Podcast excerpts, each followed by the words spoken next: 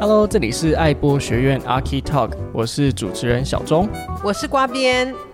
爱博学院由开物建筑与开福利建设共同支持运作，是回馈社会的积极实践。隔周二台湾时间早上八点准时更新。各大平台搜寻爱播学院，还有图文并茂的 IG 跟脸书，按赞、订阅、加分享，也可以留言告诉我们，想跟大家分享什么有趣的故事呢？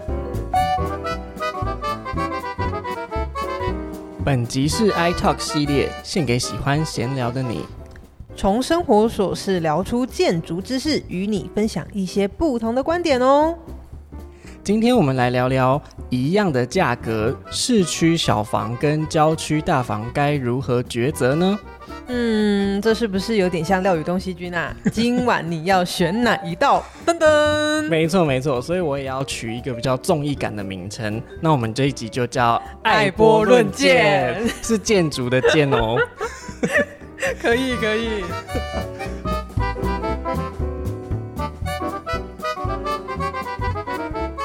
好，那为什么会有这个命题呢？因为那天我们聊到说要找住的地方要怎么挑选嘛。我觉得前提是要有钱才有得选呐。真的吗？现在不是有一块地垫，有一个帐篷，你就可以四海为家吗？我觉得那个情况是比较极端一点，所以我要设定这个题目有一个价格一样的这个前提底下，我们才不会落差太大。没错。那我自己有在社群媒体上面，我自己做了一个试调，嗯哼，得出来的结果是。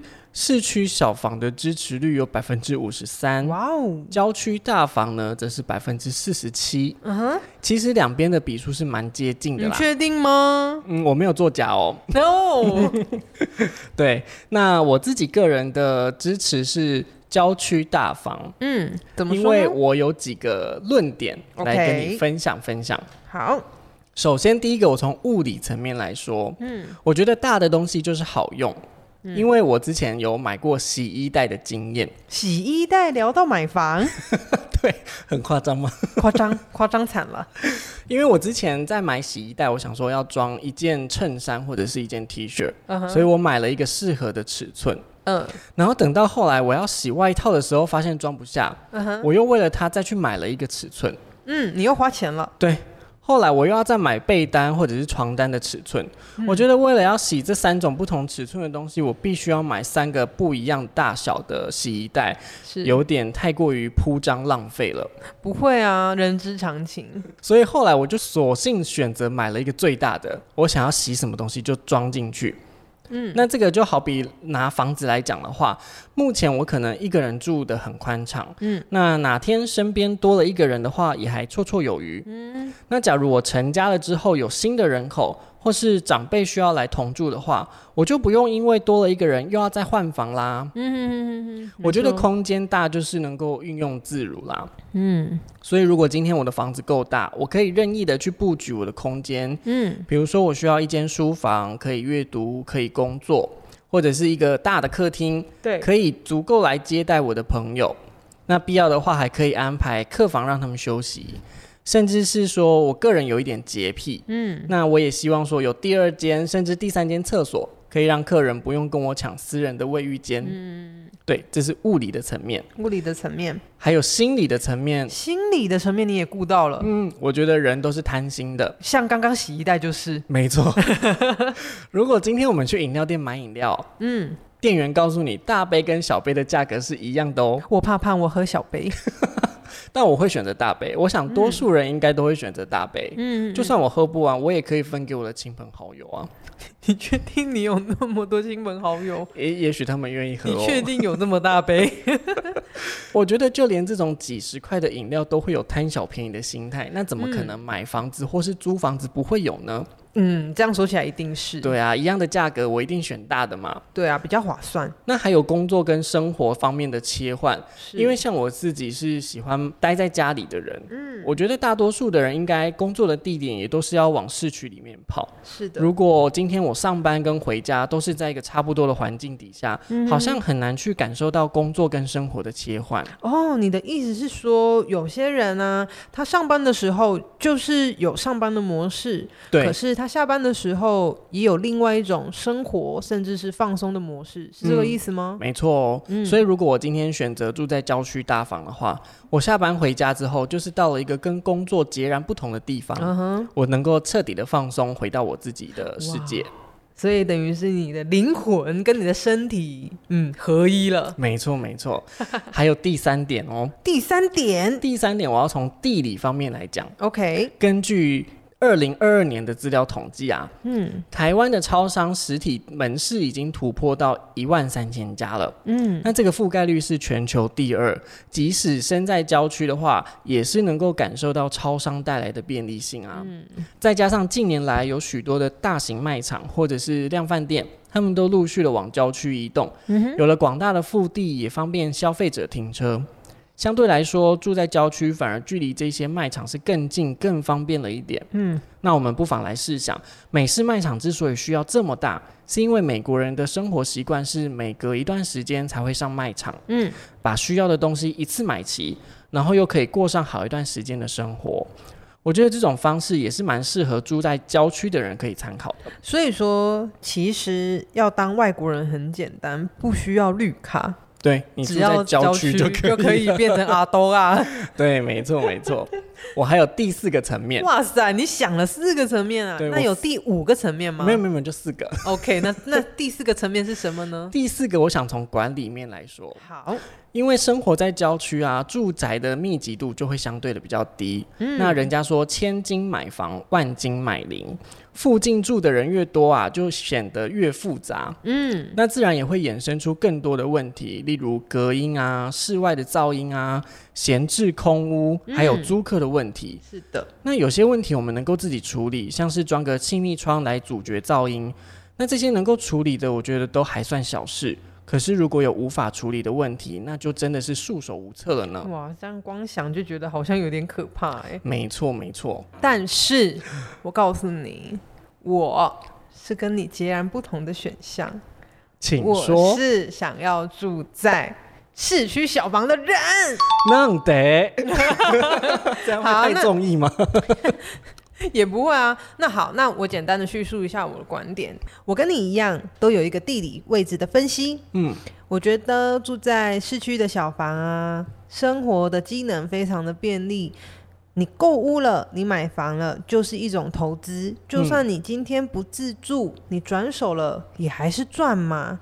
而且年纪越大，离市区要越来越近。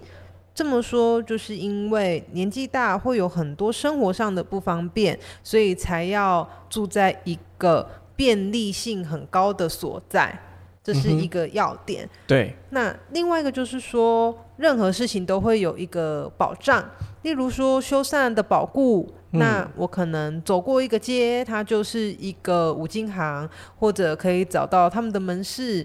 或者是说我需要买什么样的物资都很方便等等。嗯，另外一点是娱乐性，娱乐性就是说市区的消磨非常的多，嗯、例如说有各种的展览、各种的活动，甚至是一些比如说柳川啊、柳川的灯节，哦、那台北也会有白昼之夜等等，这都是都市才有的夜生活的部分。没错，很多时候就是夜晚。才是一整天的开始，越夜越美丽。没错，没错，就是这个样子。嗯、那相对的，流行的事物也多，我们接触到的都是一个时代的趋势。嗯，所以我觉得住在市区，很多很多的消磨，你绝对不会无聊。另外一个就是学区，嗯，现在很多爸爸妈妈都想要把孩子们的户籍迁到呃市区，因为他们想要选择明星的学校。对对，为了孩子的未来做考量嘛。嗯，也有听过郊区的森林小学，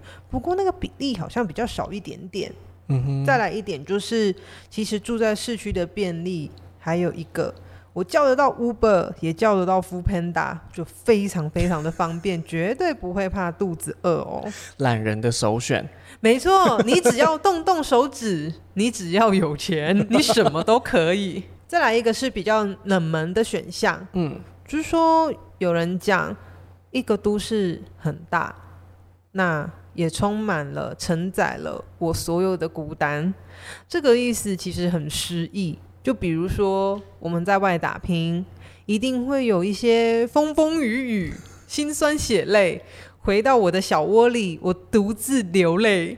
为什么有一种武侠小说的感觉？有吗？有那种风萧萧，雨瑟瑟。对，没有啦。那要讲的意思就是说，呃，我们我们的工作一整天，可能都会有一些不如意的事情，或者是我们的感情、我们的职场等等等等。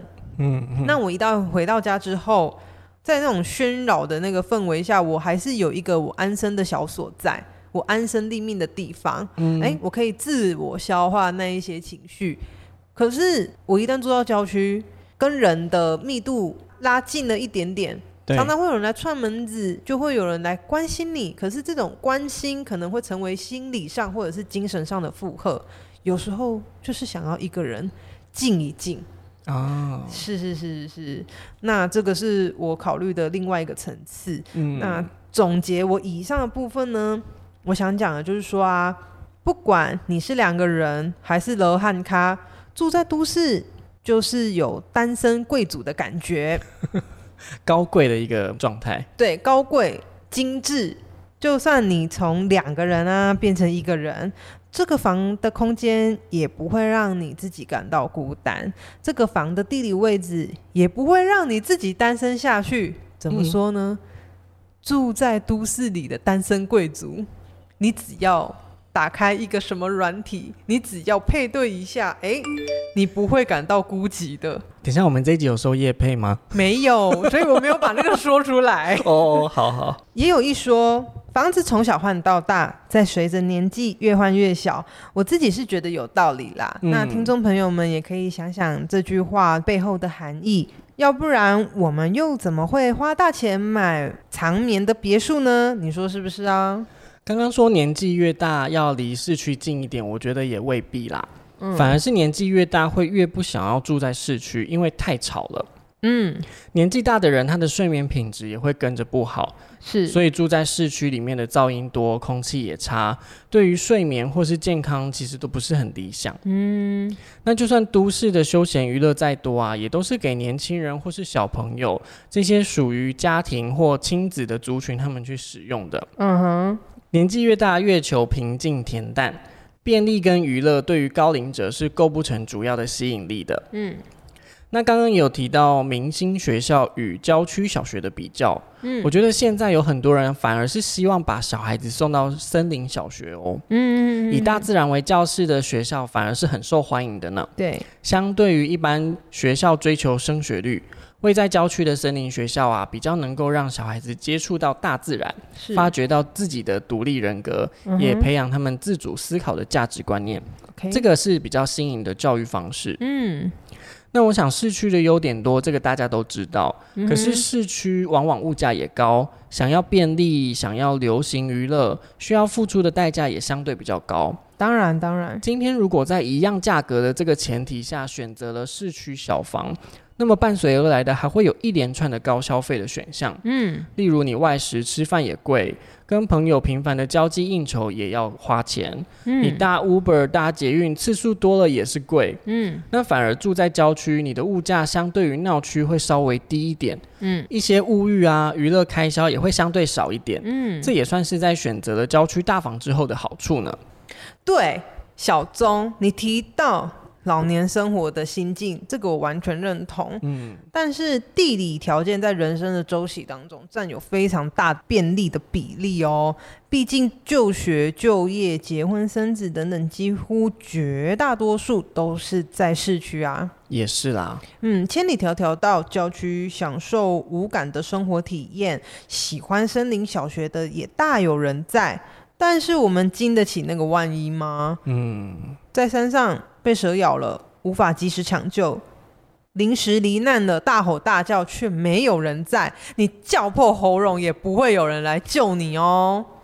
我们也不像佑胜，就算住在郊区，也有那个财力装满了监视器。哎，况且有些孩子们还会想要把年老的父母接到自己的社区里。